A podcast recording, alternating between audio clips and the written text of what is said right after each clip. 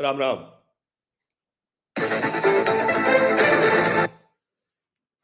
कई बार ये चर्चा होती है और खूब होती है। कई बार मुझे भी लगने लगता है कि प्रधानमंत्री नरेंद्र मोदी जो कह रहे हैं कि वन नेशन, वन इलेक्शन हो, वही ठीक है। लेकिन कई बार मुझे ज़्यादा भरोसा होने लगता है कि अरे नहीं भाई, ठीक है, थोड़ा चुनाव उनाव होते रहता है ना तो उस होते रहने से बहुत कुछ पता चलता रहता है।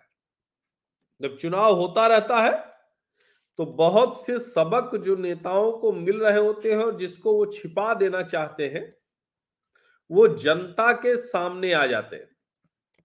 और ऐसा ही एक सबक, बड़ा तगड़ा वाला, वो अभी मिला है बिहार के मुख्यमंत्री नीतीश कुमार को।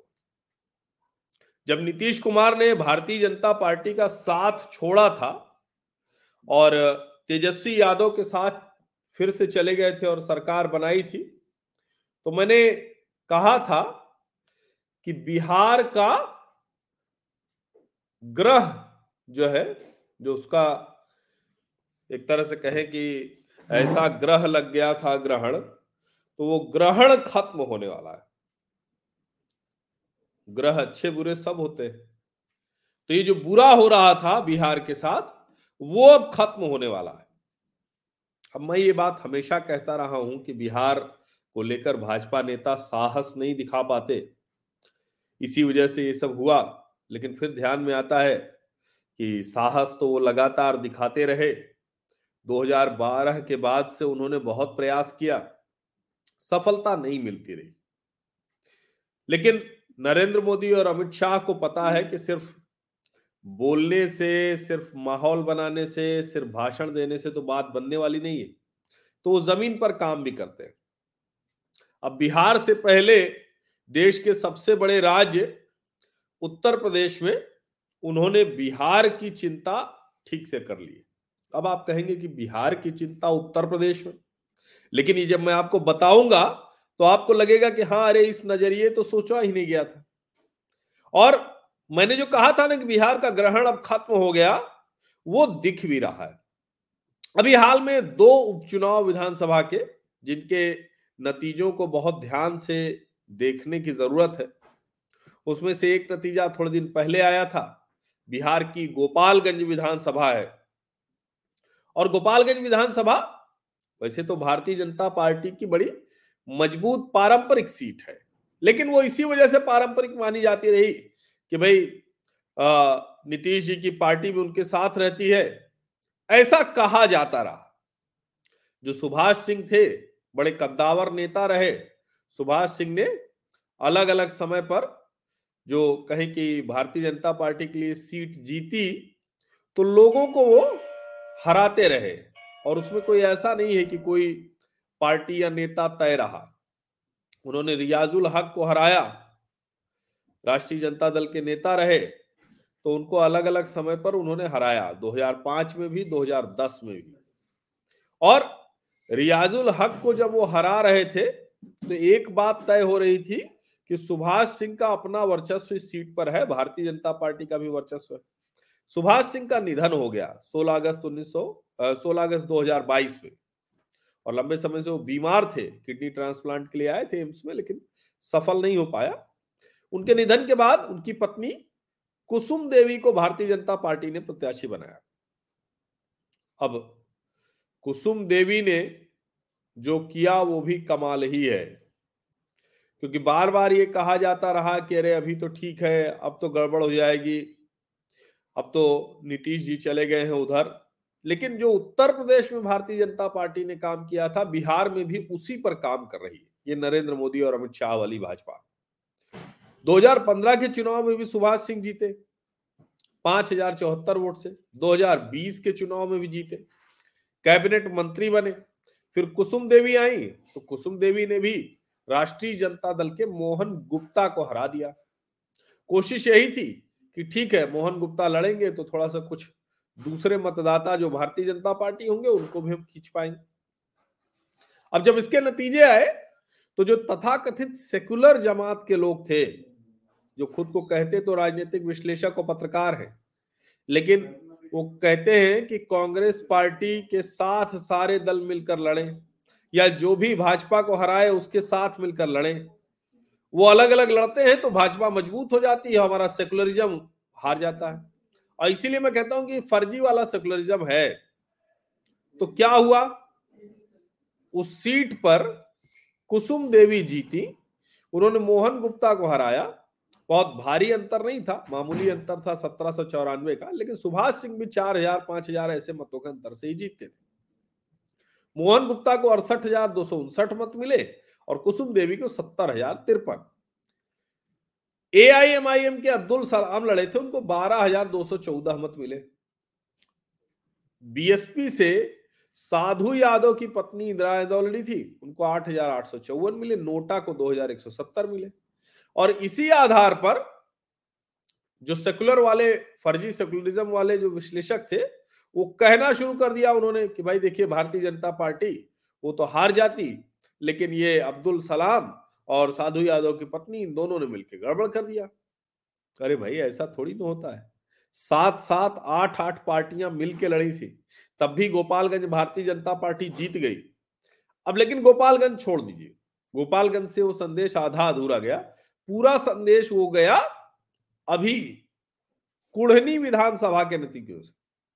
उपचुनाव था कुढ़नी में। और कुढ़नी विधानसभा के उपचुनाव पर इसलिए भी ज़्यादा नज़र थी कि कुढ़नी में राष्ट्रीय जनता दल का विधायक रहा। अब सवाल ये कि क्या राष्ट्रीय जनता दल और जनता दल यूनाइटेड अपनी सीट बचा पाई है? अपनी सीट बचा पाएगी? ये सवाल बहुत बड़ा रहा। अब ज़ाहिर है कि कुड़नी का नतीजा आया तो सेकुलर विश्लेषक फिर कुढ़ने लगे। और इस बार कुड़ने के लिए उन्होंने दूसरे रास्ते निकाले। लेकिन अब करें क्या? कुड़ के भी कुछ फ़ायदा तो है नहीं। अब हुआ क्या कि यहाँ पर जो बीजेपी के कैंडिडेट भाजपा के थे, केदार प्रसाद गुप्ता, उन्होंने किसको? जनता दल यूनाइटेड, जो नीतीश जी की पार्टी है, जनता दल यूनाइटेड के मनोज कुशवाहा को तीन हज़ार छह सौ उनचास मतों से हरा दिया। अब एक सीट भी गई अब विधानसभा में भाजपा की हो गई अठहत्तर, आरजेडी की उन्यासी और नीतीश जी की तो खैर बात ही मत कीजिए, तीसरे नंबर की पार्टी है। अब केदार प्रसाद गुप्ता की जो जीत, जो बयालीस दशमलव तीन आठ प्रतिशत मतों की है, ये बड़ी महत्वपूर्ण है। मनोज कुशवाहा को चालीस दशमलव तीन सात मिले, यानी करीब करीब दो प्रतिशत मतों का अंतर है। कुशवाहा जी पूर्व मंत्री रहे इसी सीट से 2005 और 10 में जीते हैं। तीन बार लगातार फरवरी 2005 नवंबर 2005 और 2010 में। अब फिर से उनको एक नया बहाना मिला कि भाई ये जो आ, मुकेश सहनी वाली वीआईपी है इसके कैंडिडेट नीलाभ कुमार को देखिए बड़ा मत मिल गया दस हज़ार के आसपास इसीलिए हार गए। लेकिन असली चीज़ ये लोग नहीं पढ़ रहे हैं। यहाँ भी ये ए आई एम आई एम और वीआईपी को वोट दोष दे रहे हैं। लेकिन असली बात क्या है? भारतीय जनता पार्टी ने जो उत्तर प्रदेश में कमाल किया है, उस कमाल के लिए उसे बिहार के मोस्ट बैकवर्ड क्लासेज का साथ मिलना शुरू हो चुका है। जिनको एमबीसी और ईबीसी कहा जाता है, जो बिहार के इलेक्टोरेट में थर्टी परसेंट तीस प्रतिशत हिस्सेदारी रखते हैं।